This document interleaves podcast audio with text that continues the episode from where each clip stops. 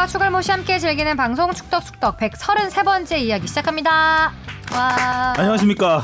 드디어 축덕숙덕 구독자가 400명을 넘어섰습니다. 와. 400. 야, 참 300명에서 엄청나게 정체가 많이 밀렸잖아요. 근데 최근에 이제 우리가 노래 두 곡과 함께 아, 가파른 상승세를 타면서 오. 어, 노래 좀 더 만들어야 되겠어요, 노래를. 아, 당분간은 없을 것 같아요. 제 노래 때문은 아닐 것 같고. 어, 해본 소리고요. 아, 네. 예. 예. 자, 지난주에 아주 중요한 일들이 좀 있었죠. 음, 일들이라기보다는 월드컵 최종 예선 조추첨. 네. 네. 아, 우리가 있는 침대 다섯 five bed. 어? 침대 오- 그죠? 침대 투어. 어, 어, 디 침- 어디가 더. 편안한가? 이런 말도 있더라고요. 걸프 전에 우리가 참전했다. 컵, 컵, 예. 골프전에 아. 그러네요. 골프전에 진짜, 진짜 골프컵 있잖아요. 골프컵 축구. 있죠. 예, 네. 거기에 거의 초대된 듯한 초청팀. 예, 어떻게 초청팀으로 나가는 듯한 조편성을 받았는데 이게 과연 득이 될지 실이 될지 음. 일단 객관적으로 봤을 때는 아, 힘들죠. 네. 아, 빡빡하더라고요. 원정은 힘듭니다. 일정도 너무 빡빡한데. 네. 아, 그리고 김학범 후는 이제 22명 완전체가 돼서 어, 소집 훈련을 시작했고요. 음. 네. 자, 이런저런 얘기들 나눠보겠습니다. 안녕하십니까. 주영민입니다. 안녕하세요. 주시은입니다. 안녕하세요. 박진영입니다. 안녕하세요. 하성룡입니다. 어, 댓글들이 꽤 많이 왔습니다. 네. 댓글을 빨리 소화하고 가야 되는데, 어, 우리 노래 댓글도 꽤 있고요. 네. 그러니까요. 좋은 시작하시죠? BI 공개님이 이거 50분 30초죠? 네. 그럼 언제 모어요? 억지로 하기 힘든 발음을 구사하는 발음계의 네이마르 주시은. 어, 제가 이랬나요? 뭐, 그랬던 약간 것 같아요. 짱구 빙의했던 아니, 그랬던 것 같아요. 근데 제가 약간 그약 올리고 넘어, 넘어갈까 하다가 그냥 아니 이걸 어떻게 꼭 네. 집으셨지? 음 맞아 뭐예요 했는데 좀 귀여웠어요. 네, 감사합니다. 굳이 이거를 뭐 감사합니다. 편집할 필요는 없겠다, 정정할 필요는 없겠다 라는 생각에 그냥 지나갔는데 어우 네이마르 거의 뭐 이분은 댓글계의 주심인데요. 잡아내셨어요 그거를. 네, 잡아내셨어요. 네. 동네형 원투님, 뽕피디님 노래 좋네요. 자 네. 다비드리님 네, 빨리 가시죠. 아 나 다음 new 하려 그랬는데. 통했어요, 통했어요. 음. 정기원 해주시는 다비드리님 지각은 아니겠지요. 두 번째 음원도 화이팅. 자 그리고 질문이자 비판이 있습니다. 음악에 음악에 대한 비판인가요? 칠 틈을 안 주고 있습니다. 어, 어, 압박- 좋아요. 네이마르 개인기 좋아요 아주. 괜찮죠? 개겐 프렌시기. 네, 네이마르가 이 정도 해야죠. 압박 축구. 금일 이강인 선수와 몇몇 선수들을 대상으로 진행된 기자회견 중 고인이 되신 이강인 선수의 조모님과 유상철 감독님에 대해서 질문이 나올 때 이강인 선수가 답변을 머뭇거리며 울먹였다는 기사가 많이 나왔는데요. 올림픽이라는 큰 대회 를 앞두고 선수의 감정과 멘탈을 건드리는 질문을 하는 것이 과연 기자의 좋은 행위인가요?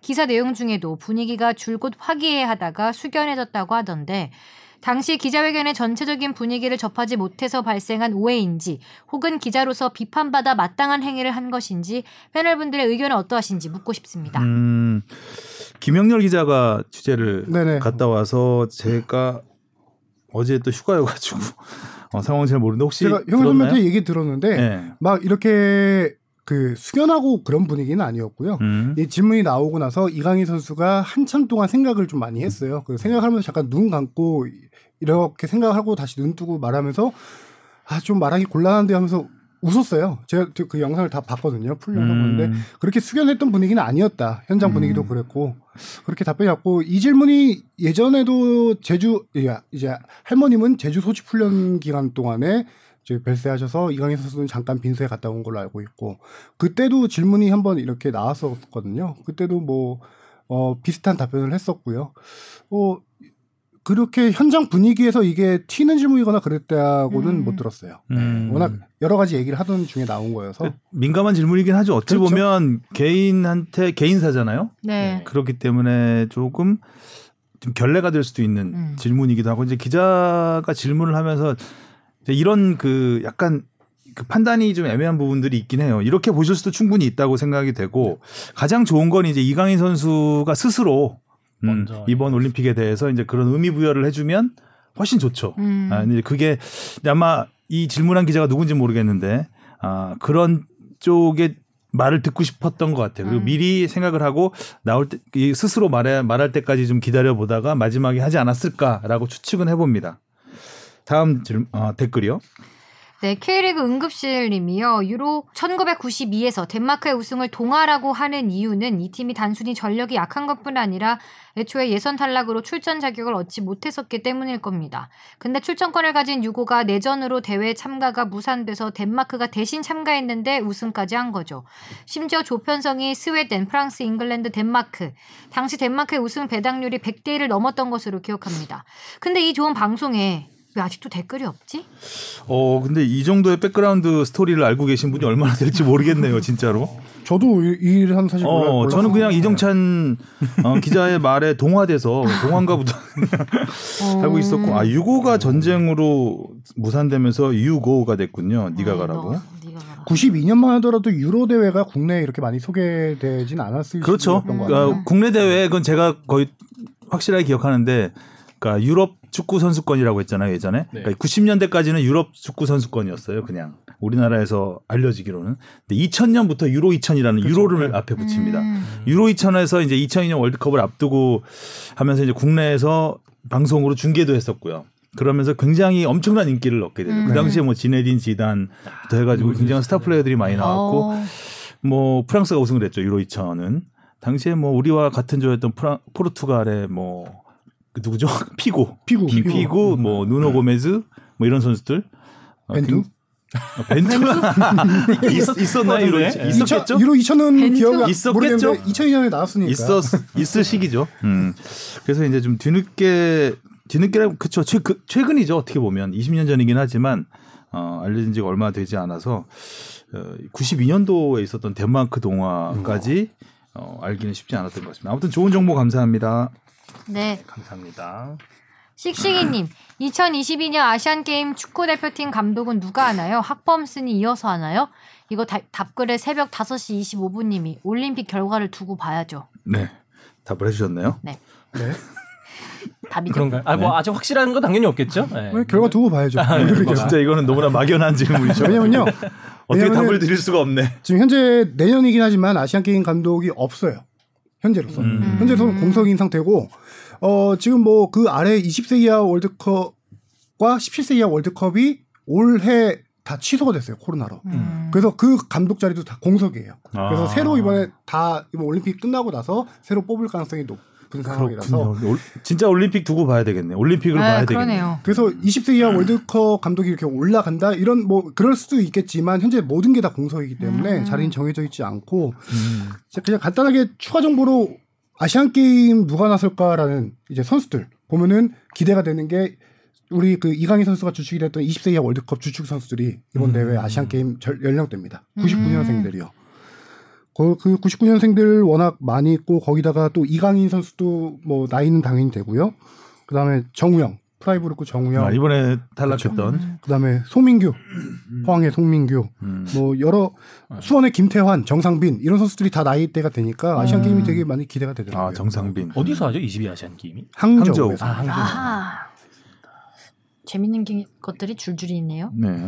10624958님이요. 무슨 번호일까요? 그 주민번호 뒷자리는 아닌 것 같고. 네. K리그 이적 시장 이야기 궁금합니다. 지동원 선수는 서울로 온다는데 구자철 선수도 국내 복귀를 할까요? 지동원 선수는 거의 서울 확정적입니다. 제가 알기로는 이제 좋아한다, 좋아한다. 좋아하는 기대합니다. JH. 지난번에 2주 전까지만 하더라도 제가 여기 나와서 지동원 선수가 이제 국내 여러 팀들 알아보고 있는데 좀 힘들 것 같다. 중동 네, 아니면 네. 일본 쪽 갈 수도 있을 것 같다라고 했는데 어 다른 팀들은 하고는 잘 안 되는데 서울 같은 경우도 외국인 공격수 영입을 했어요. 바르보사 음. 선수 장신 공격수인데 영입을 하고 도저히 이제 자금이 안 나오는 상황이었는데 어 본사 측에서 아, 긴축이네. 그죠 추가로 지원금을 조금 더 줘서 그 금액으로 지금 지동원 선수 영입을 앞두고 있는 걸로 알고 있습니다. 그래서 메디컬까지 통과했는데 이제 원 소속 팀인 마인츠와 조금 해결해야 될 문제들이 남아 있어서 아직 음. 오피셜 발표까지는 안 나오고 있는 걸로 알고 있습니다. 음. 그리고 구자철 선수도 제가 2주 전에 잠깐 얘기했던 것 같은데 이제 뭐 K리그면 제주 원 소속 네. 팀인 제주 그다음에 홍명보 감독이 있는 울산, 울산. 정도가 좀 관심이 있다라고 했는데 지금 국내에서 국내 복귀는 조금 어렵지 않겠나. 지금 어 구자철 선수 당연히 이제 연봉도 많이 세고 음. 예, 연봉도 세고 팀 지금 중간에 구자철 선수 같은 경우는 팀의 리더예요. 음. 항상 어느 팀에 가든 리더 역할을 했던 선수인데 그쵸. 어, 이런 선수는 시즌 초반부터 들어오면 좋은데 중간에 들어오면 혹시 팀의 약간 중심점이 아. 깨질 수 있는 그런 것 때문에 팀들이 약간 중간에 이렇게 영입하기 있겠네요. 부담스러운 측면도 있거든요. 그래서 음. 어, 구자철 선수 같은 경우는 중동 쪽에서 동남아 쪽에서 오퍼 들어왔는데 그쪽은 좀 생각 안 하고 있는 것 같고 중동 쪽에서 계속 좀 오퍼를 기다리면서 음. 예, 지금 여름 이적 시장을 기다리고 있는 상황입니다. 장진성 님이요. 카타르 월드컵 최종 예선 조편성을 보니 우리 빼고 다 중동 팀이네요. 제 느끼, 느낌으로는 월드컵 진출 못할 가능성은 적지만 원정거리 긴 것과 중동 팀 특유의 침대 축구에 고생할 것 같네요. 음. 네, 그래서 이걸 저희가 main main 이슈로 다뤄보도록 하겠습니다. 이따가 그다음 그리고- 질문도 침대 축구. 어, 질문도 침대 축구네요. 일단 무엇이든 물어보세요. 앙. 이승무님입니다. 안녕하세요. 축덕숙덕 잘 듣고 있는 청취자입니다. 항상 즐거운 축구 이야기 들려주셔서 감사합니다. 다름이 아니라 우리나라가 월드컵 최종 예선에 중동 팀들과 한 조를 이루게 되었는데요. 벌써부터 중동 팀들의 침대 축구를 볼 생각하니 막막해집니다. 그래서 이와 관련하여 질문이 있는데요. 앙! 나만 하네. 일단 중동은 왜 침대 축구를 하는지 궁금하고요. 침대 축구를 금지할 수 있는 규정이 있는지 혹은 규정을 만들기 위한 움직임이 있는지 궁금합니다. 더불어 피파에서도 어떠한 노력을 하고 있는지도 궁금하고요. 마지막으로 중동 리그나 중동팀 국대끼리 경기를 할 때도 침대 축구가 자주 나오는지 궁금합니다. 쉽다면 쉽고 어렵다면 어려운 최종 예선이 될 듯한데 대한민국의 선전을 바라면서 글을 마칩니다. 뭐 어차피 뒤에 더 자세히 얘기할 텐데 일단은 침대 축구를 금지할 수 있는 규정은 당연히 없죠. 네, 없고요. 피파에서 어떤 노력을 하고 있는지는 모르겠고요. 모르겠지만 그냥 상식적으로 생각하면은 피파든 AFC든 항상 오래전부터 그 캠페인 같은 걸 해와요. 그 음. actual 아, play time, 실제 경기 시간을 많이 늘리자. K리그도 네, 많이 하죠. 그렇죠. 음, 그 말인즉슨 이제 이런. 고위 경기 지연 플레이를 좀 하지 말자 이런 거를 그냥 포괄적으로 생각해서 그런 노력을 하고 있다라고 좀 볼 수 있을 것 같습니다.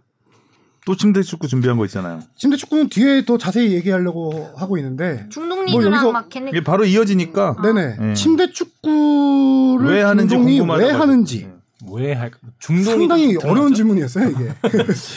왜안 돼? 그렇긴 한데 사실 뭐 다른 대륙의 국가들에 비해서는 이 중동 딱 생각했을 때 심하죠. 이 이미지가 뛰어- 떠오르니까 저희가 또 당했던 거 생각해봐요. 뭐 레바논도 그랬었고 이란도 그랬었고. 이런 나라고 그래서 저, 저 저도 여러 가지 자료를 찾아보다가 어떤 한 어, 교수님 중동 쪽에 좀 이제 해박하신 교수님의 멘트 어떤 옛날 기사 같은 걸 좀 참고해 왔는데 어, 한 가지는 그 축구적인 것보다 문화적 사회적인 측면으로 좀 많이 접근을 했더라고요. 한 가지 보면은 중동이 예전에 이제 뭐 비단길이라든가 그런 무역의 거점 역할, 허브 역할을 좀 많이 했던 데인데 상업이 워낙 융성했던 지역이라서 문화적으로 좀 보는 거죠. 네. 사회학적으로 그 사회 상업이 융성했던 지역이라 거기에 최대 목표는 이윤을 남기는 거예요. 어, 이윤을 남긴다. 어떤 과정을 거치든 간에 음. 결과론적에 결과론적으로 이윤을 남기는 게 가장 중요하다. 그거를 이제 축구와 연관시켜 보면은 경기 어떤 내용이 상관없이 우리는 이기기만 하면 된다. 우리가 원하는 승점만 얻으면 된다. 그런 게 기반 베이스가 깔려 있고 그다음에 중동 축구의 약간 폐쇄적인 문화라고도 볼 수 있는데 워낙 거기는 오일머니가 세잖아요. 음. 해외로 리그를 잘 치- 해외 리그로 진출을 잘 안 합니다. 유럽이나 아, 이런 데로. 갈 필요가 굳이. 그렇죠. 그렇다 보니까 그 자국 리그에서 오- 예전부터 이 침대에서 안주하나? 네. 아늑하죠. 어? 네. 이불 밖은 위험한. 침대 밖을 벗어나지 않으려는? 음. 그래서 예전부터 그 침, 중동에 침대 축구가 있다 왔던 걸 지금 최근 세대들도 그거를 그냥 관습적으로 그냥, 아. 따라한다라는 그런 의견도 있어요. 나의 우상들이 다 누웠으니. 나도 눕는다.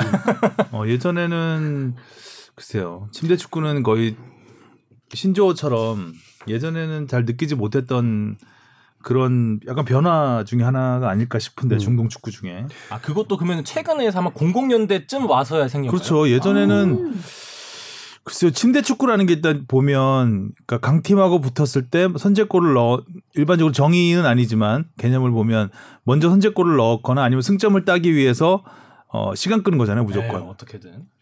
근데 예전에 중동 축구는 안 그랬던 것 같은데 음. 예전에는 중동이 축구를 굉장히 잘했어요. 네, 또 체격이 또 워낙 지금보다도 잘했던 것 같은 느낌이 들었어요. 왜냐하면 그때는 뭐 이란뿐만 아니라 사우디, 뭐 음. 쿠웨이트도 잘했었고 꽤 나름 중동 팀하고 우리가 붙으면 굉장히 항상 힘들었던 기억이 많이 나거든요. 물론 지금도 쉽지 않지만 네. 우리가 지금은 근데 호- 홈에서 중동팀 끌어들여서 하면은 꽤 음. 압도적으로 많이 이기잖아요. 그렇죠. 뭐 그때는 홈에서도 쉽게 이기지 못했던 음. 기억들이 좀 있는데 중동 축구가 저는 약해지면서 음. 음, 예전보다 약해지면서 어좀 뭐라 그래야 되나요? 좀 지저분해져 지저분해지고 있나? 해외 리그에 잘 진출을 안 하니까 음. 그들만의 리그가 돼서 계속 뭔가 이렇게 굼는 아, 아, 이렇게 뭔가 세계의 흐름에 못 쫓아가는 그런 것도 있을 것 같아요. 그 요거 관련 방금 말한 거 관련해서 좀 더 부가적인 설명을 하자면은 카타르는 최근에 침대 축구를 조금 덜 한다라고 알려져 있어요. 중동 쪽에. 어. 그러니까 사실 침대 카타르. 축구는 약간 축구를 못 하는 팀이 하는 어. 걸로 이제 이미지가 돼 있잖아요. 네. 그렇죠. 그러니까 중동이 얘네 예전보다 못 하기 때문에 침대 축구를 하는 게 아닐까. 음. 라는 생각이 좀 듭니다. 그러니까 마음은 옛날처럼 잘하고 싶은데 안. 실력은 안 따라주니까 누워. 예를 들어 선제골을 같이 누워. 야 다 누워. 어. 뒤로 누워 앞으로 누워. 옆으로 눕고. 그러니까 이 폐쇄적인 그 그들만의 자국 리그의 문화라는 거를 이걸로 제가 지금 부연 설명을 하려던 건데 카타르는 2022년 카타르 월드컵 개최한 이후에 국내 유망주들이나 어린 선수들을 많이 해외 위탁 교육을 보냅니다. 음. 카타르 월드컵에서 성적을 내기 위해서.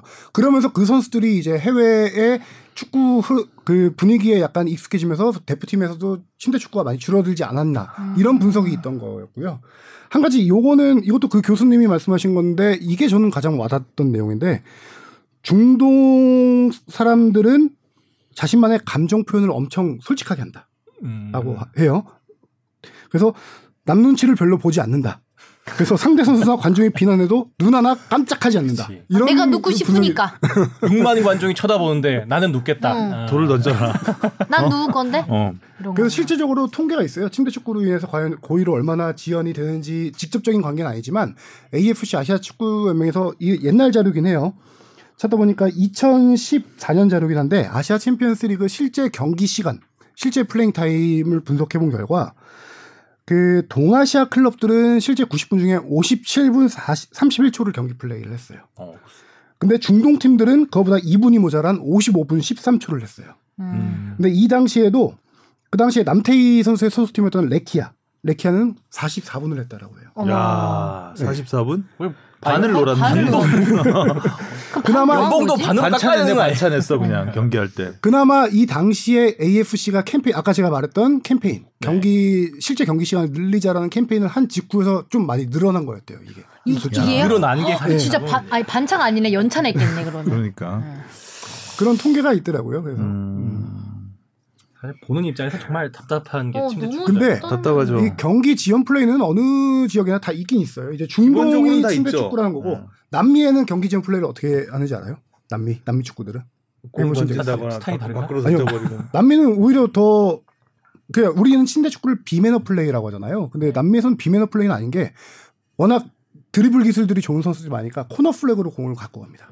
아, 이기고 그렇죠, 있거든. 그렇죠. 그럴 예, 때 시간 끌기 corner. flag로, flag로 가서 수비 두세 명이 달라붙어도 몸으로 버티면서 거기서 하다가 내밀고. 조금 어, 공 빼앗길 것 같으면은 차서. 코너킥 얻어내고 음. 그런 플레이가 남미 그거는 뭐. 경기의 일부니까. 그렇죠. 그건 오히려 일부니까. 그 뭐, 그러니까 그거를 저지하지 못하는 팀한테 오히려 문제가 있다라고 볼 수도 있는데 침대 축구 같은 경우는 일단 기본적으로 골키퍼는 한 번 쓰러지면 잘 안 일어나고 이 답답한 부분이 많, 많잖아요. 왜 자꾸 쓰러지는 거야? 특히 또 골키퍼는 어떻게 저지할 제지할 수가 아, 없으니까. 없으니까. 경기 자체가 중단돼 버리니까 골키퍼가 쓰러지면 저는 예전에 음. 러시아 월드컵 예선 때 우리나라 시리아 상대 골키퍼였을 거예요. 그 음. 골키퍼의 대표적인 침대 축구 방금 말씀하셨던 건데 제 3국에서 할 때 말레이시아에서 할 때 아닌가요 경기 아, 혹시? 장소까지는 정확히 나는데 크게 충돌하지 않았는데 고통을 호소하면서 쓰러진 다음에 그 다음에 한국 선수들이 항의하니까 씩 웃는 장면이 아 맞아요 맞아요 맞아요 맞아 맞아 야구르냐? 어. 침대의 미소 아 그러니까 자기 의사 표현을 확실하게 하네. 음. 너무 좋은 쪽으로 해석하지 마시고 조커네요, 조커. 확실하게 하네. 꼭뭐 솔직하다라고 보고 싶진 않아요 저는 그거는 글쎄요 나쁘다. 솔직하다기보다는 저희 이- 그 하성룡 기자가 한 얘기 중에 그 이게 폐쇄된 리그 폐쇄됐다기보다는 그 외국으로 나가지 않는 음. 그런 리그 문화가 굉장히 크게 작용했다고도 보이겠네요 음.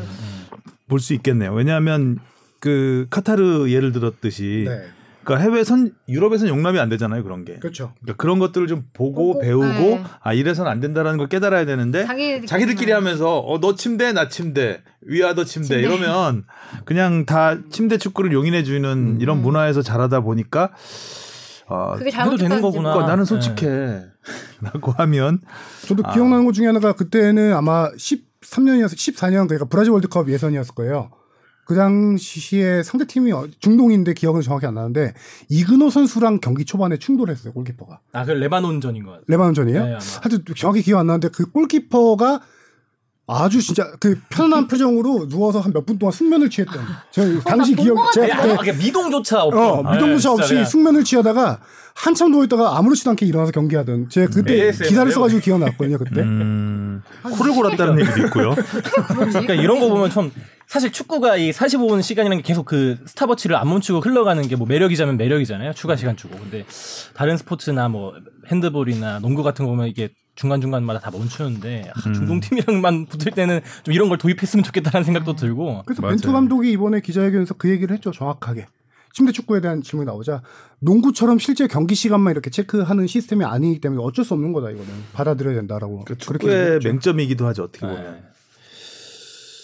축구 인기와도 좀 직결되는 부분이기도 할 텐데 이거는 음. 정말 뭐 피파에서도 그렇고 어떻게든 막아보려고 해도 정말 아파서 쓰러져 있을 수도 있거든요. 근데 그 그렇죠. 이거를 어떻게 강제적으로 누워 있지 못하게 하면 또 다른 또 사고가 날 수도 있는 부분이 있기 때문에 상당히 어렵습니다. 자, 그러면 오늘 이슈 포커스 뽕 PD가 제목을 중동 모래바람의 벤투호는 흑흑 이 흑이 흙이에요 흙 네. 리을 기억 발음 클, 클.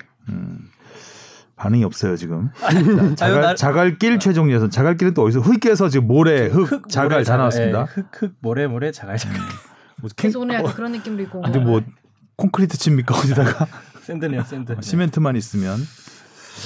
어 일단 뭐 조편성을 간단하게 말씀을 드리면 A조 에 이란, 아랍에미리트, 이라크, 시리아, 레바논 그리고 우리나라 이번에 또 이게 그전처럼 그 A 매치 데이에 한 경기씩만 치르는 그런 시스템이었다면 최- 최종 예선을 예전에는 이제 뭐 홈 경기 한 번 치르고 평, 아니, 평가전 한 번 하고 홈 경기 한 번 치르고 뭐 이런 식이었잖아요. 근데 네. 지금 최종 예선 그 일정이 워낙 쫓기다 보니까 모든 걸 홈앤드 어웨이로 치르게 됐습니다. 또한 달에 한 네. 경기씩. 거의. 정확히 얘기하면 예전 같은 경우는 일정이 좀 여유가 있을 때 어느 달은 두 경기 다 최종 예선인 달이 있었고 어느 달은 음. 평. 어, 한 달, 아, 한 경기만 예선, 한 경기는 평가전. 이런 게 음. 되게, 되게 잘 맞았었어요. 음. 일정이. 근데 지금은 무조건 그냥 모든 A매치 기간에 다 두 경기가 예선으로 한 팀하고 어웨이가 그렇죠. 되니까 그나마 다행인 거는 이제 우리나라가 먼저 홈 경기를 치른다는 거. 어, 다행으로 봐야 될지는 조금 의문인 것 같아요. 왜냐면은 음. 역시차 문제가 생겨요. 음, 역시차? 음. 뭐냐면은 어, 우리나라 주축 선수는 유럽파들이 워낙 많잖아요. 근데 유럽파들이 유럽에서 뛰고 한국을 들어와요. 아, 그럼 여기 또 적응했다가 한국 적응의 시차를 했다가 다시, 다시 또 나가니까. 중동 시차를 맞추고 또 유럽을 가야 되는. 그러니까 최고 베스트는 뭐냐면은 유럽에 있다가 중동에 있다가 한국 들어왔다 유럽 나가는 게 제일 시차 조금씩 조금씩 음. 시간을 앞당기면서 해요. 음. 중동 유럽이야 워낙 잘 아시잖아요. 7시간 8시간 시차 나고 그다음에 중동은 뭐 짧은 데는 4시간 반, 긴 데는 6시간 이렇게 차이 음. 나거든요. 그래서 유럽에서 중동 가는 데는 시차 적응이 나- 크게 나쁘진 않아요. 그렇죠. 그리고 거기서 또 이제 한국 들어오면은 5시간, 6시간만 적응하면 되고 음. 근데 반대로 한국 들어와서 확 적응한 다음에 다시 또 중동 가고 유럽 가고 유럽파들에게는 상당히 어려운 일정이 될 것이다. 유로파들이 굉장히 힘들죠. 그렇죠. 근데 반대로 또 만약에 원정 먼저 하고 홈을 했으면은 그 K리 국내에 있는 선수들이 좀 힘들 그렇죠. 수 있는. 네. 음. 그런 상황이 생기긴 그래도 국내에서 먼저 하는 게 낫다고 봐요 저는. 음. 역시차는 그 상대 팀도 마찬가지죠 어차피. 중동 중동 자국 리드만 뛴다고 해도 사실 중동하고 유럽은 시차 거의 없다고 봤을 때, 네. 예, 그 중동에 있는 팀 우리나라에 와서 적응을 해놓고 또 가서 또 자기네 나라에 적응을 해야 되는 거니까 그거는 큰 차이는 없을 것 같고 이제 단지 이제 해외파들이 이- 그 여- 여행 일정이 길어지면서 피곤. 그거에 대한 피고 피로도는 많이 쌓일 것 같고 잠이 잘 안 오잖아. 그래도 먼저 홈에서 우리가 잘해서 이겨놓으면 좀 그렇죠. 분위기를 할수 어. 있는 부분이 있죠. 그 전제가 있죠 이겨야 된다는 홈에서 홈에서 만약에 비기거나 이래버리면 이제 아, 굉장히 부담스러운 운정이. 되는 거고. 음, 우리 상대 팀들을 보면 일단 이란은 뭐 말할 우와. 것도 없이 거의 뭐 천적이라고 할 수 있는 자. 팀이고 공포의 아자디 스타디움. 네. 저기 아까 중동팀 우리가 다 포함됐다고 했잖아요. 최종 예선에서 우리가 중동 팀만 만난 거는 처음입니다. 사상 최초입니다. 아, 거예요. 예. 이란 같은 경우는 지금 최종 예선에서 4회 연속 만나게 됩니다. 또 만났네 또. 만났어. 브라질, 러시아 이번에 카타르까지 음. 4회 연속 만났는데 다시 아, 아, 다들 아시다시피 우리가 열세예요 역대 전적에서 음. 9승 9무 13패 거기다가 원정은 한 번도 못 이겼고. 네 음. 우리가 원정은 한 번도 못 이겼고 지금 마지막 승리가 2011년 1월 달 아시안 최근 아시안컵 10년, 팔강전. 네, 최근 10년 동안 2무 4패. 네네 맞습니다 음. 여섯 경기 2무 4패 그리고 심지어 홈에서도 우리가 2006년 9월 이후로 여섯 경기 동안 무승이에요 맞아요. 사무 많이, 많이 이패입니다. 비겼어요. 예 그렇죠. 쉽지. 그 마지막 홈 경기 승리가 2005년이었는데 이 경기 왜 얘기를 하냐면은 조원희 선수 우리가 그 아, A매치 데뷔전 데뷔골 넣었던 그 쿠션. 경기 쓰리 음. 쿠션 찰리스크 골 그쵸 아, 그 경기 승리 이후 이제 없는 거예요 승리가 홈 경기에서 승리가 진짜 옛날에 좀 까마득한 까마득하진 않죠. 엊그제 같은데 나는. 화질이 옛날 화질이 딱 음. 그나마 조금 다행으로 생각할 수 있는 거는 최근 다섯 경기 연속 우리가 이란전 무득점이었는데 벤투 감독 부임 후 2019년 6월에 평가전에서 네. 1대1 황의조 선수 골 넣어서 1대1 넣었거든요. 그게 음. 이제 여섯 경기 만에 이란전을 상대로 이란 상대로 골 넣었던 것. 음. 그래서 벤투 감독도 그 당시에 했던 경험이 있기 때문에 뭐 이란전을 크게 걱정하진 않고 있다고 하더라고요. 음. 걱정이네요, 그게. 걱정하지 않고 있는 게 그래도 걱정이네. 준비를 하고 계시겠죠. 준비를 해야 걱정을 되겠죠. 좀 덜하실 분. 겉으로는 그렇게 뭐 강한 강한 말을 하는 게 뭐 지도자로서 맞는 지도자가 뭐 어, 걱정됩니다라고 할 수는 없잖아요. 이란 큰일이에요. 도와주세요. 이럴 수도 없고. 네. 아무튼 이란은 근데 이란은 그 2차 예선 과정을 보면 거의 마지막에 마지막에 네. 이란에 마지막에 뒤집어서 올라왔잖아요. 네. 1위로 올라오긴 했죠. 음, 그렇기 때문에 이란도 그 정말 잘 나갈 때 전력은 아니다. 음, 음. 음, 그렇게 보이고 근데 이란은 우리랑 워낙 악연이 많다 보니까 이 얘기는 안 할 수가 없는데 다 주먹 감자 사건 기억하시죠? 아, 예. 케이로스 감독 그렇죠. 2013년 케이로스가 떠난 다음에 첫 대결 아닌가요 혹시? 아니요 아니, 케이로스 아니, 감독이 떠난 지 꽤 오래돼가지고 아시안컵 아니요 아니요 벤투 감독이 붙었을 때도 케이로스 감독이 아니었죠. 아 아니었나요? 예, 예. 음. 케이로스 감독이 그 이후로 콜롬비아 감독하고 뭐 네, 맞아요. 예, 지금 또- 해서 그그 이후에 붙었었고 당시 케이로스가 무- 약간 두려움보다는 껄끄러웠던 것 같아요. 그렇죠. 그 이란도 이란이지만 워낙 세잖아요, 그 양반이. 네. 네. 아 이미지도 세고 이 말, 말도 세게 같아요. 하고 상대방 네. 자극하는 것도 잘하고 해서 그런 심리전 이런 부분도 약간의 어, 부담스러웠던 음. 것 같아요. 그래도 홈에서는 어떻게 모르겠는데 이란 원정 아까 잠깐 말씀하셨지만 아자디 스타디움 이란 아다디. 아자디 스타디움에서 음. 우리가 한 번도 이긴 적이 없습니다. 음. 아, 그 이란 원정이 어려운 이유가요. 일단은 이란까지 가는 길이 너무 험난해요. 음. 거쳐가야 되죠 또. 비행 시간만 15시간 이상이에요. 혹시 출장 가보신 적 이 아자디 스타디움까지 가신 적 있나요? 저는 없어요. 나 저도 없어요. 아. 와, 근데 거기가 비행만 너무 해발 지치겠다. 한 3천? 저, 2천? 아니요, 아니요. 천한 500, 1500? 천, 네, 그 정도. 음. 그렇게 높진 않은데 그래도 고지대긴 하거든요. 음. 거기다가 9만 명이 들어 9만 명, 10만 명 정도 들어오는데 이란 그 함성이 정말. 엄청나요. 그리고 또 워낙 가서도 뭐 이때까지 그런 적 많았잖아요. 홈 텃세 부리면서 어, 막 많이 계속 부리죠. 훈련장 바꾸고 음. 훈련장 바꿔도 잔디 중동 축구의. 특징이 또 그거죠. 홈 터스가 세다. 네. 상당히 세다. 그 예전에 어느 아 제가 기억이 안 나는데 최강희 감독 때였나 조광래 감독 때였나 이란 원정을 갔는데 훈련장도 제대로 안 주고 막 이랬지 않았어요 그때? 그 예, 그런 것 그런 거는 워낙 허다하고 어, 숙소도 막 이상한 데 주고. 숙소 그 이란뿐만 아니라 중동 팀들의 약간 특징 얘기해 주면은 훈련장과 숙소 경기장을 다 멀게 해줍니다. 어. 아, 일부러 일부러 어. 고생시키려고. 그 한번 뭐 이렇게 가는데 엄청 오래 걸렸다고 맞아요. 하죠. 버스 운전을 뭐 운전 기사가 또 길도 어, 잃어버려가지고. 거 들어본 거 같은데 맞아요, 나그 맞아요. 얘기. 그래가지고 훈련장조차도 잔디 상태가 엄청 안 좋아요. 음. 그래서 어 조광래 감독 때였나 훈련장 잔디 상태가 너무 안 좋아서 옆 근처에 있는 프로팀 경기장 가서 훈련을 했어요. 음. 그렇게 하고 아니면은 조명이 없는 훈련장을 줘서 저녁 훈련을 못 하게 하고 아니 우리도 그럼 너무 솔직한데. 우리도 똑같이 하자. 치사, 약간 치사하다 어, 느낌. 그러니까 솔직한 게 아니죠 이거는. 네, 음. 치사하다. 우리도 음. 모래 운동장 줘요. 그러니까 흑흑하게. 응. 그리고 거기다 또 하나 숙소 호텔 앞에 이란 팬들이 몰려가지고 밤새 아 잠 못. 자게. 잠 못 자게. 옛날에 그 호달도 생각나네요. 아와 맞습니다. 근데 같아서. 진짜 할 수 있는 최악은 다 하는구나. 음.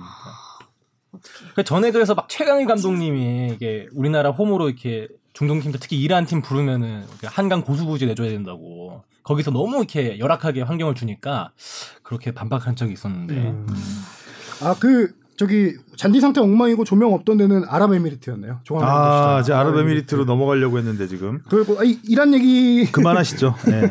아랍에미리트가 그 진짜 만만치가 않은 게 네. 2차 예선 도중에 네. 그 외국인들 귀화를 막 시킵니다. 네. 그래서 그래서 베트남한테 1차전에서 졌거든요.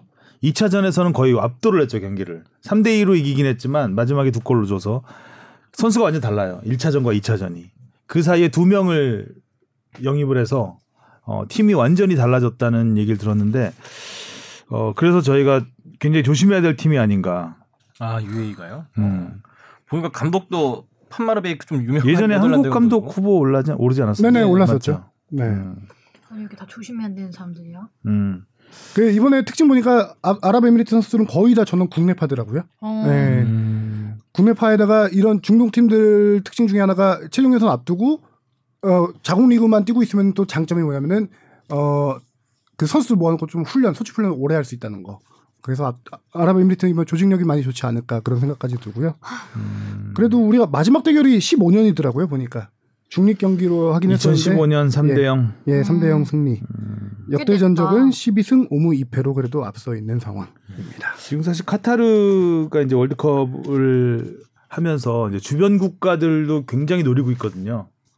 카타르에서 잘할 우리가 잘할 수 있는 음, 거의 홈 아니, 이점 홈이잖아요, 사실은. 네. 그러니까 이- 그런 적이 없었기 때문에 굉장히 많은 투자를 하고 있고 카타르뿐만 아니라 그중 그리고 그래서 그런 그 흐름에 따라서 아랍에미리트도 굉장히 많은 투자를 하고 있는 팀 중에 하나이기 때문에 조심을 해야 될 것 같습니다. 그나마 다행인 건 여기 뽕 작가도 써놨네요. 그 두바이는 직항이 있죠. 우리가 다른 중동 갈 때는 다 직항이 없어요. 다 중, 거쳐가야 되는데 그나마 그게 낫다는 거. 두바이 그나마 직항. 가는 길이 편하다. 가는 길이. 편하다는 거. 대한항공 타고 오는. 길이 편해야 될 텐데 가는 길보다는 자 다음에 이라크 이라크는 직항 있습니까? 없죠, 없습니다. 없죠. 없군요. 가, 일단 가, 가는 길은 불편해요. 어, 이라크도 사실 만만치가 않은 게 어, 역대 전적에서는 우리가 뭐 12승 5무 2패로 압도적이네요. 저는 이라크가 언제 기가 기억나냐면 예전에 2006년 도하 아시안 게임 때, 음. 예, 도하 아시안 게임 때 카타르가 결승에 갔던가 못 갔던가 확실히 기억은 안 나는데 이라크가 이때 우승을 했습니다. 음. 아시안 게임에서. 음. 그래서 이라크는 사실 80년대에 굉장히 강팀이었죠. 이란, 이라크가 다 강팀이었습니다. 그 당시는 8, 90년대에는.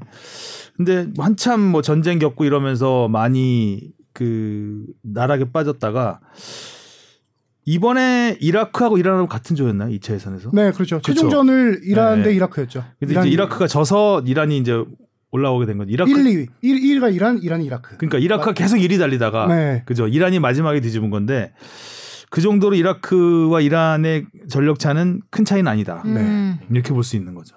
근데 이라크가 그 최종 예선 진출을 시켜놓은 감독이 급여 지불 문제로 지금 사임한 상태예요. 음. 공식 발표는 안 하고 있는데 감독이 네, 감독이 사임을 했습니다. 아하. 그래서 최근에 케이로스 감독에게 요청을 했어요. 이라크가. 그쪽 그쪽이랑 링크돼 있다고 막 얘기를 하는 것 같은데. 야 이란과 이라크 두팀그 남북 나- 남북한 감독을 거 만든 거 비슷한데. 다행인지 모르겠지만 케이로스 감독이 no를 한. 상태라서 아. 아. 직도 공석으로 좀 알고 있고요. 이란과의 의리를 지킨 케이로스 감독. 아. 안 짜 웃겨. 아 그래서 케이로스가 또 이라크 맡았으면 또 이런 생각까지 들 뻔했는데 아.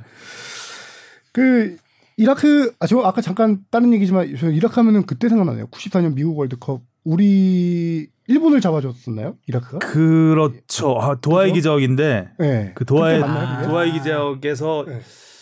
이라크가 어 기억이 안 나. 그 라떼까지 했는데. 그러니까 이라크, 일본, 우리나라, 북한이 아, 이렇게 예, 얽혀 예. 있었어요.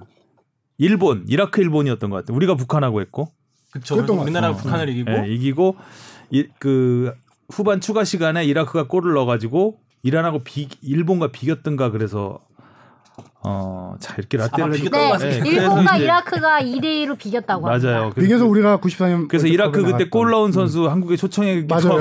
아, 아, 라떼, 라떼 하셨었다. 라떼. 했죠. 근데 네. 하고 나면 또 까- 가물가물해지네요. 음. 그래서 라떼죠. 음. 그러니까 이라크가 절대 만만한 팀은 아니라는 거. 음. 그러니까 우리가 뭐 상대 전적은 사실 최근에 이긴 게 많죠. 90년대 이후에 이긴 게 많기 때문에 그 전에는 이라크도 마- 만만한 팀이 절대 아니었다라는 걸로 보면 우리가 참 쉽지 않은 경기를 할 수밖에 없다. 네. 또 레바논 역시 레바논도 원정이 장난이 아니거든요. 그렇죠. 아 레바논 원정도 베이루트. 원정. 네. 네. 레바논도 그 레바논 팬들 악성 그- 팬들 예전에 예, 막 레이저 쏘고 음, 막 아, 맞습니다. 눈에다가 맞습니다. 네. 레바논 원정에서도 우리가 좋은 기억이 기억이 없- 마- 별로 없어요. 맞아요. 레바논 원정 아까 레이저 썼는데 그때 김승규 골키퍼가 골키퍼가 이제 공을 잡아야 되는데 레이저 쏴가지고 이렇게 한 손으로 가리고 경기를 했던 적도 있고요. 음. 구자철 선수는 페널티킥을 차려는데 페널티 차려는 선수한테 레이저 쏴가지고 뭐 그런 적도 있어요. 음. 레바논 근데 원정에서. 그거 뭐 어떻게 안 돼요? 그거는 어 징계 받죠. 음. 봤는데 이게 또 자국에서 열리니까 얼마나 뭐 잡- 열심히 잡을지도 모르고 뭐 그 관중한테 징계를 내리나요? 어, 축구협회한테 내리나? 그 관중을 잡아낼 수 있으면 관중이 뭐 무기한 추, 그 출입 금지 이런 징계가 내릴 수도 있고요. 축구협회 레바논 축구협회 이제 관리소홀. 그렇죠. 관리소홀 이런 문제로 징계를 내릴 수도 있고요. 아, 근데 그 징계에 비해서는 그 겪어야 되는 이 고통이 더 너무 크다. 크죠. 그렇죠. 음, 만약에 그게 승부와 직결이 된다면 레바논 원정도 부담스럽고 시리아도 참 침대로 유명한 아니 침대 어떻게 짜도 아닙니까? 이렇게 짰지? 어. 아까 시- 말했던 시몬스만큼 그 골키퍼, 유명한데 아닌가. 골키퍼 시 웃었던 골키퍼가 시리아. 맞아요, 시리아. 예전이지만 음. 아마도 시리아가 그나마 객관적으로는 가장 조금 쉽지 약체가 아닐까라고 음. 싶은데 아닐까라고는 생각이 드는데 그래도 뭐 일단 원정 원정이라는 게 중동 원정이라는 게 뭐 언제 한번 쉬운 적이 없기 때문에 누가 이렇게 짰지? 각종 이젠 중동의 각종 침대를 다 경험하게 되겠죠. 아, 어느 어디 침대가 어디가 더 제일- 침대 어디가 제일 되겠다. 침대, 침대. 그랑프리. 아. 음. 사실 이렇다 보니까 뭐 침대 그런 것도 걱정되는데 이제 중동 팀들은 사실 한국 빼고는 다 뭐 근처에서 경기가 열리는 거잖아요. 그- 그런 또 이점이 있을 것 같아서 다른 팀들한테는. 맞아요. 그 이점이 뭐냐면은 이동거리 아까 역시차이기도 했지만 이동거리가 많다라고 했잖아요. 유로파 선수 같은 경우는 그래서 한국 그냥 유로파 어, 그 개별적인 거 빼고 팀의 이동거리만 따져봤을 때 우리가 거의 3만 6천 킬로를 이동해요. 아, 그 도시간으로 그냥 직선거리로 유지했을 때 3만 6천 정도면은 지구가 4만 한 2천 정도 되니까 지구 한 바퀴 좀 안 되는 건데 근데 이게 그 우리가 길다라는 걸 상대 팀과 비교해 보면 알아요. 중동 팀들은 자기네들끼리 조금씩만 왔다 갔다 하면 되잖아요. 그래서 중동 팀들은 대개 2만 내외, 아. 만 몇천에서 거의 2만 천, 어, 2만 초반대. 그러니까 우리보다 그렇죠. 거기서 훨씬 고, 기서 동네에서 움직이니까 그렇죠. 근데 이제 유럽파 손흥민 선수 같은 경우는 유럽에 있다가 한국에 있다가 다시 중동 갔다가 다시 유럽 가야 되는 스케줄이잖아요. 잉글랜드에서 오는 게 그래서- 제일 머니까 그래서 손흥민 같은 경우는 이 전체 일정을 다 했을 때 10만 1,500km를 이동해야 돼요. 와 지구 두 바퀴 반을 돌아야 되는 거죠. 비행기에서 그 마일리지가 얼마나 싸? 축구 경기 10경기를 위해 와 진짜 그리고 또 변수라기보다는 지금 이라크랑 시리아는 약간 정세가 불안해요. 네. 계속. 그래서 최근에 홈 경기들을 거의 열지 않고 있거든요. 음. 그래서 이 두 경기는 아마? 중립 경기가 되지 않을까. 예전에 이런 팀들 갈 때 뭐 말레이시아에서 한 적도 있고 저기 음. 요르단 암만 이런 데서 한 적도 있고 하거든요. 음. 도하 두바이 이런 데서 하기도 하고요. 그래서 그건 아직 정해지는 않았는데 중립국 경기가 되지 않을까. 제3국 중립국은 음. 아니고 제3국. 또, 또 지금 코로나 상황이 너무 안 좋아지고 있기 때문에 현재 뭐 이 일정이 그대로 간다는 보장은 사실 없어요. 그렇죠. 어 근데 약간 내심 뭐 기대라기보다는 가능성이 있는 부분은 한 곳에 모여서 할 수도 있다는 거. 음. 아, 그게 나을 것 같아요. 지금 그게 훨씬 이적 낫죠. 편성을 받아보고 어, 우리 이 입장에서는 보니까. 그게 훨씬 낫죠. 그렇죠. 근데 그 가능 현재로서는 코로나 상황이 너무 전 세계적으로 안 좋아지고 있기 때문에 이게 국제적인 이동을 최대한 좀 자제해야 되는 상황이 되면 아마도 어, 더 이상 이제 미룰 수는 없으니까. 없는 상황이기 때문에 가장 단기간에 해결할 수 있는 부분은 모여서 하는 게 아닐까라는 약간의 뭐 희망. 희망, 네. 바람을 바람. 가져보겠습니다.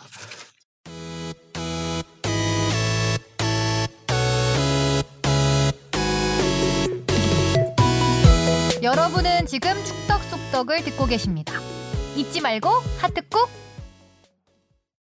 자 월드컵 대표팀은 여기까지 얘기를 하고요. 그 다음에 올림픽으로 가보겠습니다. 제목을 볼까요?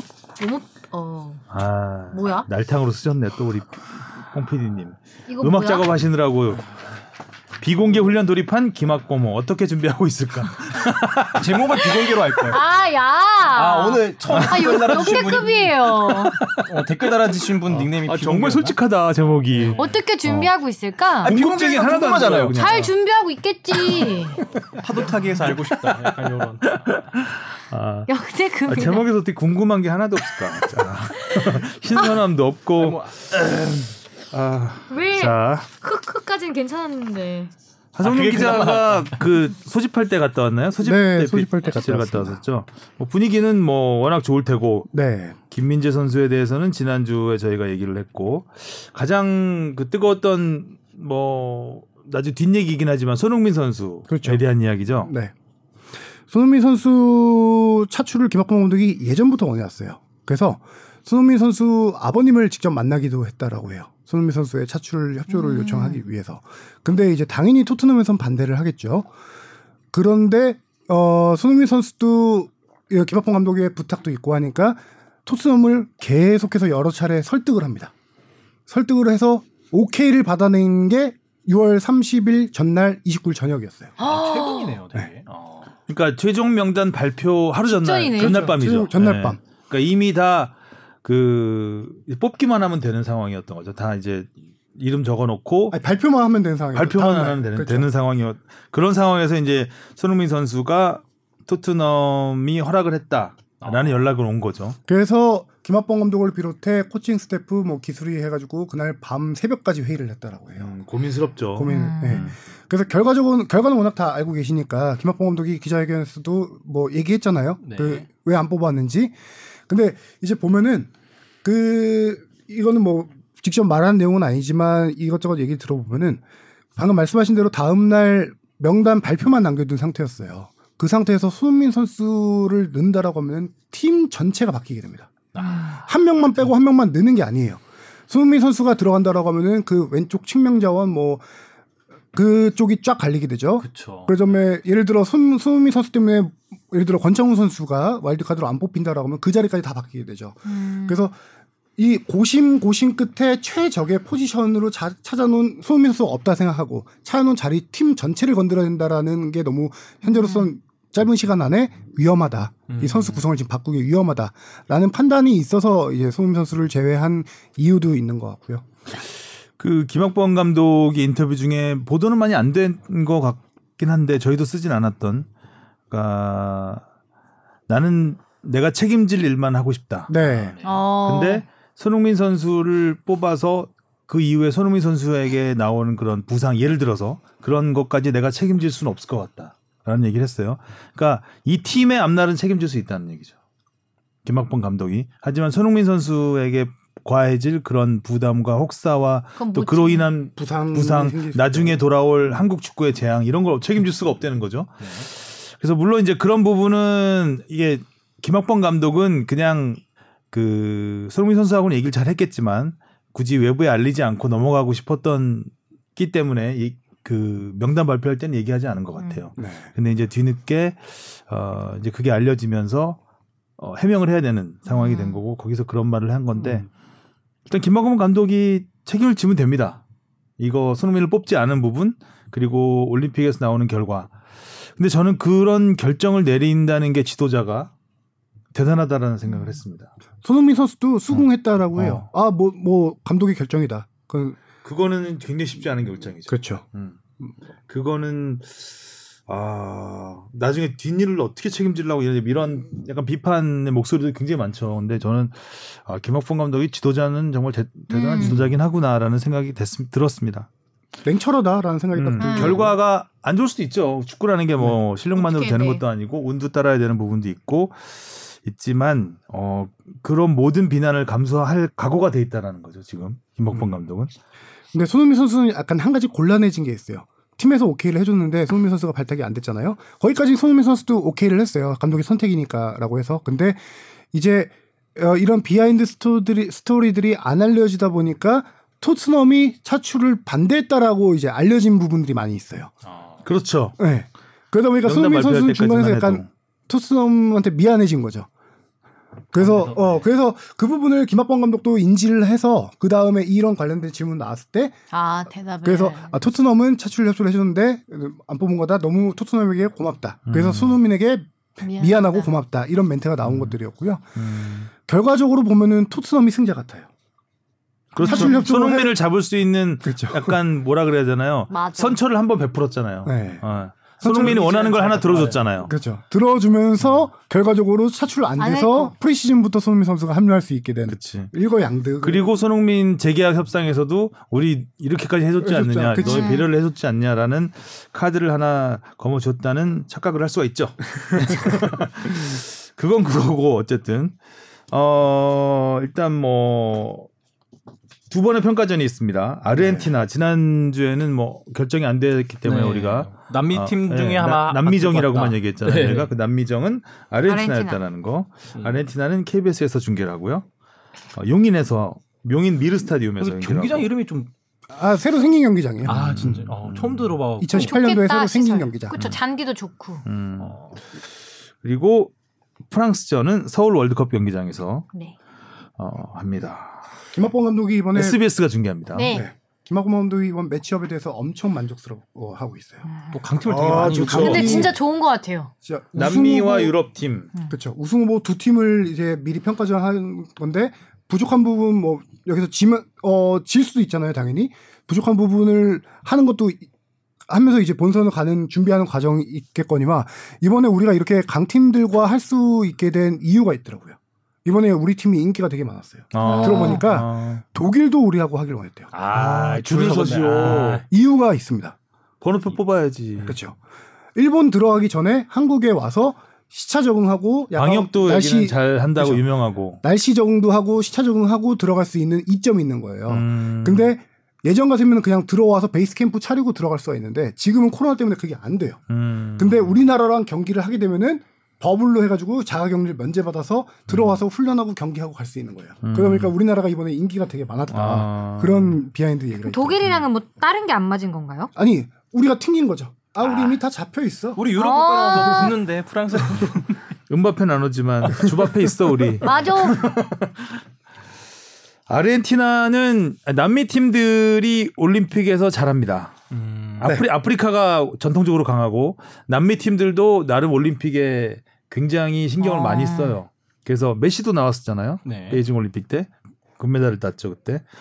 그래서 아르헨티나에서도 좋은 자원들이 좋은 자원들로 좋은 선수들로 아마 꾸려진 팀이 올 거라고 보입니다. 그래서 어 재밌을 것 같아요. 기대가 큽니다. 네, 사실 막 물론 이렇게- 이제 가장 중요한 경기는 SBS가 중계하는 프랑스전이겠지만요. 또 출정식까지 이어지는. 네.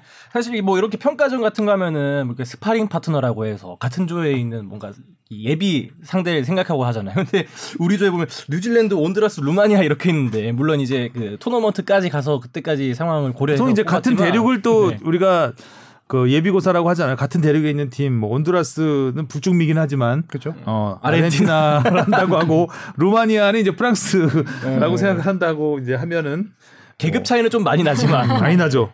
아 계급 정도가 아니라 이런 이 정도면 이제 뭐 그 장교냐 사- 장교와 사병 정도가 될 수 있겠지만 진짜 잘 됐다. 어 일단 김학범 감독이 항상 예전에 보면은 평가전은 무조건 센 팀하고 해야 된다라는 그렇죠. 이 지론이 있습니다. 네. 강팀도 아니에요. 센 팀하고 해야 된다는 아주 센 팀하고 잘 붙은 잘 것 붙은 같아요. 음. 잘하면은 저 토너먼트 나가서 프랑스가 붙을 가능성도 있는 거죠. 아 있죠. A조, 16팀이 B조기 때문에. 그렇죠. 한 거기 때문에 아, 토너먼트 가면은 다 붙을 수 있죠.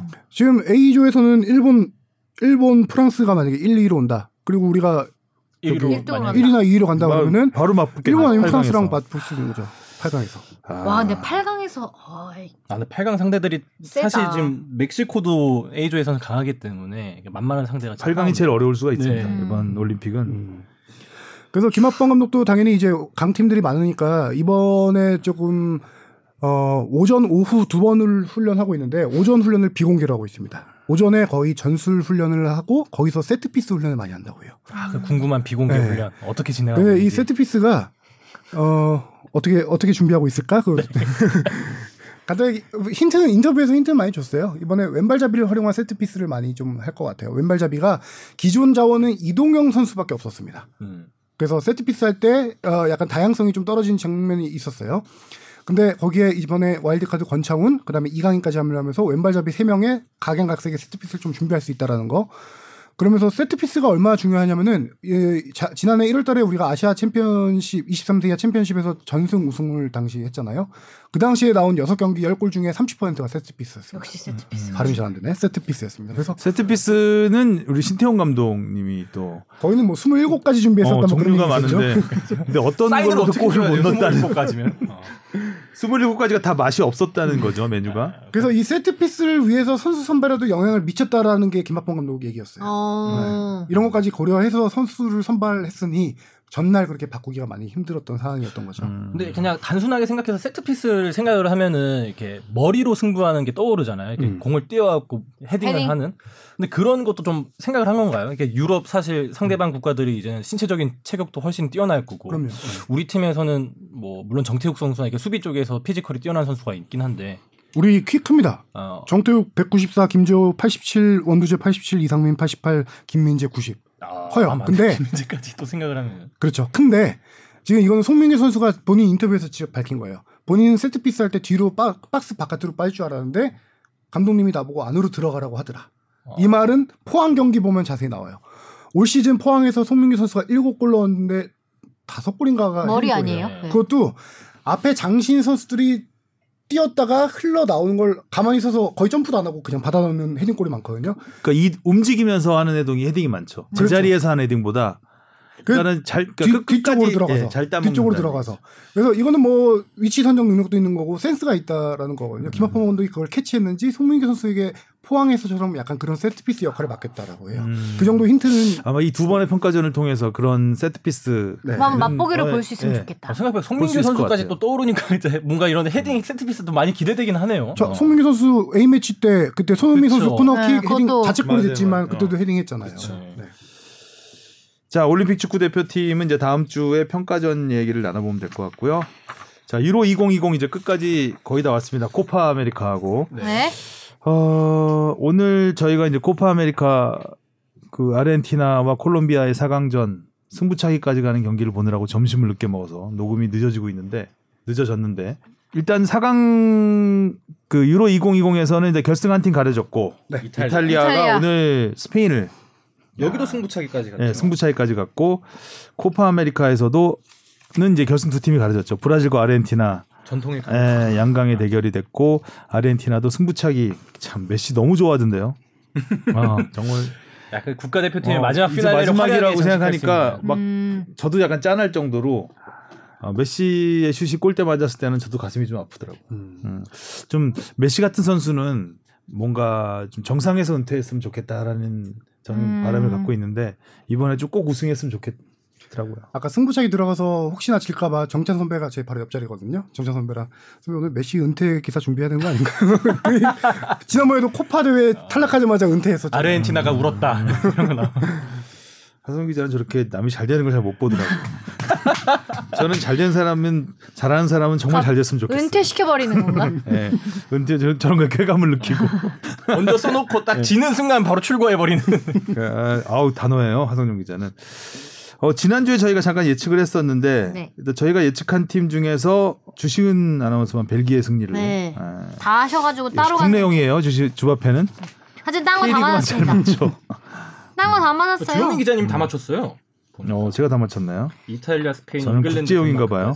벨기에만 틀렸어요, 저. 음 별게 아니죠 뭐. 네. 자, 자 이탈리아 스페인도 스페인이 참 두 팀이 자기 색깔 대로 경기를 했고 네. 또 스페인이 주도를 했는데 예, 결과도 뭐 색깔대로 나왔어요. 이게 그쵸. 스페인이 거의 점유율 7대 3으로 앞섰고요. 슈팅 수에서도 16대 7로 앞섰어요. 근데 그 스페인은 지금 계속 요새 제로톱 전술을 많이 사용하면서 여러 선수들이 공격에 좀 많이 가다 제록스 전술 그렇게 하고 있는데 복사한다는 얘기죠. 이번 경기는 스페인이 잘했다라기보다 이탈리아가 저- 이겼지만 네. 못했다고 봐야 돼요. 어, 음. 왜냐면 딱 이유가 있어요. 그, 어, 이탈리아가 이번 대회 특징을 보면은 폭백이긴 합니다. 근데 약간 비대신 폭백을 써요. 음. 왼쪽 측면 수비수인, 측면 수비수인 스피나촐라라는 선수를 공격할 때는 3백 으로 세워놓고 이 선수가 완전 공격적으로 쭉 올라가요. 벨기에랑 8강전에서 이 선수가 오버래핑을 하면서 왼쪽 측면 공격에 활발하게 이루어졌는데 그 당시 공격이 50% 왼쪽이 이루어졌어요. 음. 이탈리아 공격의 50%가. 그리고 오른쪽이 한 2, 30% 정도 되거든요. 근데 이번에 그 선수가 빠지고 에데르스 아 이름 까먹었는데 안데르송인가 에델송인가 에델송인 같은 그런 손 선수 씌면 됐죠. 뭐. 예. 하여튼 그 대체 선수가 나왔는데 그 선수가 이만한 공격력이 없는 거예요. 음. 그러다 보니까 주요 공격 루트가 없어지니까 이번 경기에서 왼쪽 공격이 20%인가밖에 안 됐어요. 오. 20, 30% 정도밖에. 그래서 공격 루트 자체가 안 되다 보니까 이탈리아는 자기가 잘하는 특징 수비 있잖아요. 이탈리아 비창 수비. 약간 네. 수비적으로 좀 나왔던 음. 경기다. 이렇게 좀 봐야 될 것 같아요. 사실 이탈리아가 이번 대회에서 굉장히 공격적으로 어, 상상을 초월할 정도의 네. 공격력을 서- 선보였었는데 오늘 경기는 좀 하성룡 기자의 분석대로 왼쪽 윙백의 공백이 네. 컸다. 그게 가장 컸죠. 음. 어, 참 스페인도 마지막... 정말 기회가 많았잖아요. 아, 네. 스페인도 그렇죠. 스페인이 또 워낙 상대 선방 거기 이탈리아 골키퍼 선방에 많이 막힌 것도 있고요. 음, 그리고 결정적인 순간에 좀 놓친 것도 있고 음. 결정력이 없는 건 변하지 않는 스페인.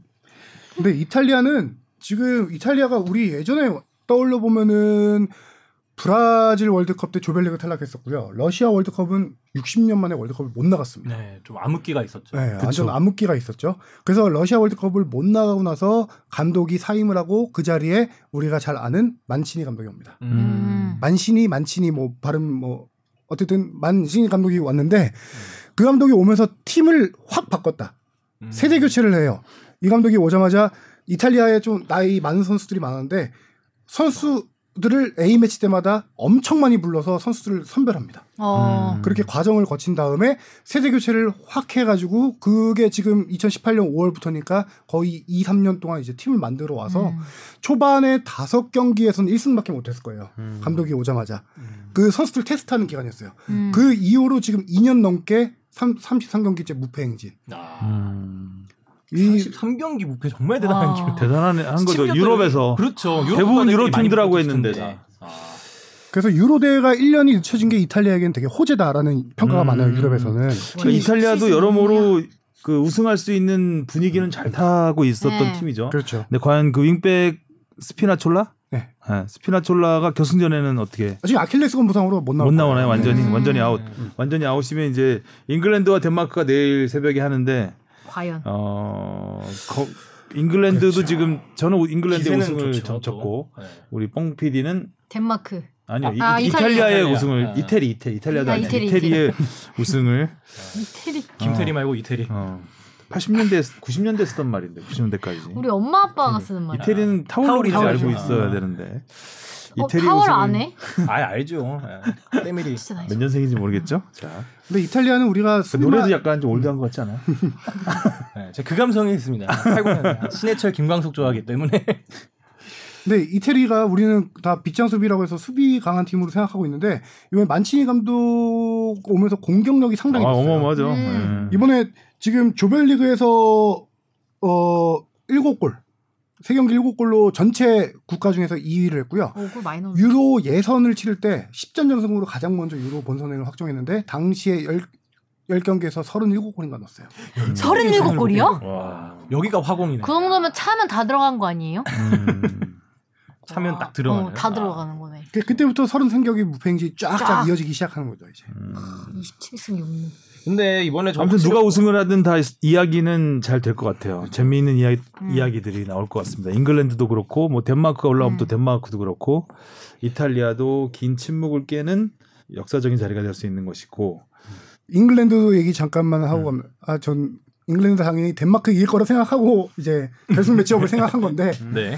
잉글랜드도 지금 이번 대- 대회, 대회 페이스가 대단한 게 득점은 많지는 않지만 득점은 우크라이나전 때 뭐 네 골 넣은 거 있지만 지금 다섯 경기 무실점입니다. 야. 아. 맥과이어. 음. 맥과이어, 스톤스 그. 중앙 센터백에다가 뭐 루크쇼, 어, 워커 포백이 되게 경, 견고해요. 거기다 루크쇼가 지금 오버래핑도 많이 해주면서 어시스트 많이 하고 있고 네더 아, 잉글랜드가 되게 무섭다라는 게 조금씩 잉글랜드 지난주에 잠깐 얘기했던 것 같은데 월드컵 4강 하면서 이 팀이 조금씩 올라오고 있잖아요. 음, 사우스 네. 사우스 게이트 감독이 어린 선수들을 엄청 많이 발탁을 하면서 이번에 잉글랜드가 그 선수들이 이제 2년 동안 경험이 쌓이면서 확 잠재력을 많이 폭발하는 대회가 아닌가 음. 그런 생각 들 정도로 필포든 뭐, 케, 뭐 케인이야 워낙 출중했던 선수고 필포든, 뭐 래시포드, 아. 그다음에 산초 음, 음. 이런 어린 선수들이 이번 대회에서 쭉쭉 많이 올라오고 있어서 저는 잉글랜드랑 이탈리아랑 만약에 붙으면은 어디요? 재밌 잉글랜드가 더 재미는 있죠 당연히. 엄청 누가 재밌겠죠. 올라오든 재밌는. 어. 근데 무엇보다도 웸블리에서 열리는 게 진짜 제일 큰 것 같아요. 그렇죠. 이- 이 잉글랜드 축구 성지에서 웸블리에서. 잉글랜드가 하면 재밌겠네요. 아, 결승도 웸블리죠. 웸블리죠. 네, 준결승에서 다 웸블리에서 합니다. 음. 아무튼 이번 유로 2020도 참 우여곡절 끝에 열리는 대회인데 매 어, 경기 참 이변도 네. 많고 또 다양한 스토리들이 스토리 라인이 이렇게 어우러지면서 정말 재밌는 어 근래 보기 드문 재밌는 유로 네. 대회인 것 같습니다. 어. 자 또 하실 말씀? 잉글랜드는 어떻게 준비하고 있을까? 비공개 훈련인가요 거기는? 아 이거 제목 얘기 안 했다. 웸블리에서 마지막으로 웃는 자는 누구? 누구? 누구? 아 붐 감성이네요. 누구?